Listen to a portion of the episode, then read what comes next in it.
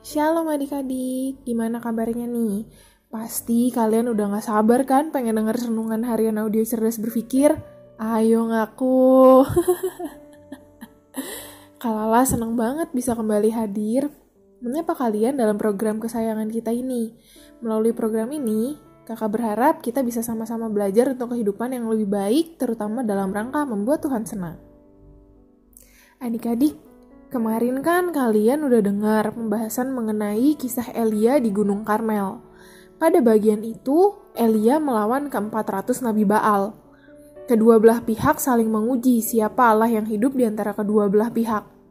Allah yang Elia sembah atau Baal.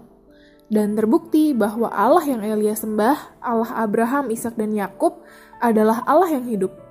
Itu terbukti ketika korban persembahan Elia habis dimakan api, padahal nggak disediain api, bahkan malah disiram empat wadah air sampai tiga kali. Adik-adik, kisah ini ditulis dalam Alkitab untuk kasih kesaksian bahwa Allah Abraham, Ishak dan Yakub, Allah yang disembah oleh Elia, Allah yang kita kenal dalam nama Tuhan Yesus Kristus, adalah Allah yang hidup karena Allah itu hidup, dia punya personality alias kepribadian, walaupun tak terselami. Allah juga punya pikiran, dia kan maha bijaksana. Allah juga punya perasaan, dia bukan robot yang menjalankan segala hal tanpa perasaan. Dia, ya Allah, Allah yang hidup. Dia juga punya perasaan. Dalam Alkitab, baik itu perjanjian lama maupun perjanjian baru, Berkali-kali digambarkan bahwa Allah memiliki perasaan. Dia bisa merasakan sedih, bahagia, dan yang lainnya. Bahkan dia sangat mengerti apa yang kita rasakan. Dan ketika kita melakukan pelanggaran ataupun dosa, dia bisa bersedih. Sedih karena kita melakukan pelanggaran atau dosa, kita nggak menjadi diri kita yang dia sedang rancang, yaitu serupa dan segambar dengannya. Emang sih, sebagai manusia biasa, kita itu nggak luput dari berbuat dosa tapi harusnya sih itu nggak jadi alasan supaya kita nyaman sama perbuatan dosa. Kita harus selalu menyadari dan mempertimbangkan bahwa setiap apa pun yang kita lakukan atau apa pun sikap kita bisa membuat Allah bahagia atau berduka. Dan mari kita sama-sama berupaya untuk membuat Tuhan bahagia dan bukan malah membuat Tuhan berduka. Ini sama kayak yang ditulis dalam Efesus 4 ayat 30 yang bunyinya, dan janganlah kamu mendukakan roh kudus Allah yang telah memeteraikan kamu menjelang hari penyelamatan. Loh kak, Allah kok kayak manusia sih? Punya perasaan? Hmm, bukan Allah yang kayak manusia, tapi manusia yang Allah ciptakan segambar dengannya. Allah punya pikiran, manusia dikaruniakan pikiran dan akal budi olehnya. Allah punya perasaan, manusia dikaruniakan perasaan olehnya. Jadi bukan Allah yang kayak manusia, tapi manusialah yang diciptakan segambar dengan Allah.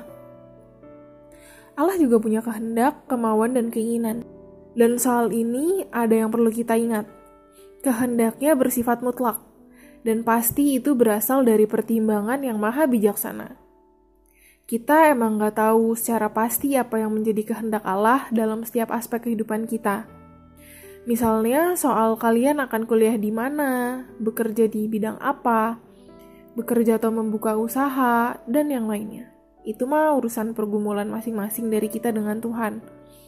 Dengan berdoa dan berusaha, intinya doakan yang kita ingin lakukan dan lakukan yang kita sudah doakan. Uh, akan terwujud. Ya nggak tahu, tapi paling nggak kita udah mengupayakan yang terbaik lah dan itu pasti akan berguna di masa depan. Nah, soal kehendak Allah yang bersifat mutlak tersebut harusnya membuat kita berpikir bahwa dia nggak bisa dipaksa, termasuk dengan rumusan-rumusan ibadah tertentu. Makanya pas kita sedang menjalankan suatu ibadah tertentu kayak ikut kebaktian di gereja, terlibat dalam berbagai pelayanan gerejawi, memberikan pemberian uang persembahan, misalnya persepuluhan uh, dan yang lainnya, harusnya kita nggak berpikir bahwa Tuhan akan memberkati kita yang dihubungkan dengan hal-hal jasmani seolah-olah kita melakukan kebaikan dan membuat Tuhan berhutang kebaikan sama kita. Kalau ulang ya. pas kita sedang menjalankan suatu ibadah tertentu, kayak ikut kebaktian di gereja, terlibat dalam berbagai pelayanan gerejawi, memberikan pemberian uang persembahan, misalnya persepuluhan, dan yang lainnya, harusnya kita nggak berpikir bahwa Tuhan akan memberkati kita yang dihubungkan dengan hal-hal jasmani, seolah-olah kita melakukan kebaikan dan membuat Tuhan berhutang kebaikan sama kita. Adik-adik, harusnya kita nggak berpikir gini, aku kan udah kasih persembahan sama Tuhan. Tuhan pasti akan mengembalikannya dan memberkati aku berlimpah-limpah. Apa benar akan kayak gitu? Belum tentu. Itu terserah Tuhan. Di sinilah ketulusan kita akan teruji. Soal kehendak Tuhan yang bersifat mutlak tersebut juga harusnya membuat kita sadar bahwa saat kita beribadah kepada Allah yang hidup, misalnya pas berdoa, ikut kebaktian di gereja dan yang lainnya, kita nggak perlu memaksakan diri harus merasakan kehadiran Allah dalam manifestasi apa pun. Nggak apa-apa juga kan kalau pas kita sedang beribadah, kita nggak ngerasain sesuatu yang dinilai sebagai manifestasi kehadiran Allah. Kalaupun kita nggak merasakan manifestasi kehadiran Allah, bukan berarti dia nggak hadir kan? Allah kan maha hadir dan Allah juga berhak membuat kita merasakan manifestasi kehadirannya atau enggak. Itu terserah maunya Allah aja. Bagian kita beribadahlah dengan atau tanpa merasakan manifestasi kehadirannya. Huh, berat ya renungan kali ini. Tapi nggak apa-apa. Kita emang harus tahu beberapa hal mengenai bagaimana bersikap secara tepat kepada Allah yang hidup. Yuk, kita sama-sama tetap meminta pertolongan dari Roh Kudus supaya bisa bersikap secara tepat. Oke? Yuk kita berdoa. Tuhan Yesus, terima kasih untuk renungan pada hari ini.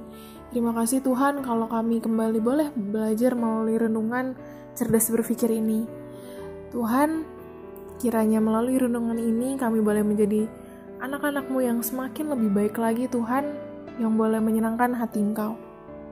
Kalau pada hari ini kami boleh belajar, kami boleh kembali diingatkan bahwa kami punya Allah yang hidup, kami mengucap syukur Tuhan bahwa kami memiliki Allah yang hidup, Allah yang maha tahu, Allah yang maha mengerti uh, setiap ke, uh, kedalaman isi hati kami ya Bapak. Terima kasih Tuhan, kami serahkan seluruh hidup kami ke dalam tangan-Mu. Di dalam nama Tuhan Yesus kami berdoa dan mengucap syukur. Haleluya. Amin. Oke deh, kalala undur diri dulu ya. Tetap sehat, tetap semangat, dan tetap jadi berkat. Jangan lupa bahagia ya. Tuhan Yesus memberkati. Dadah!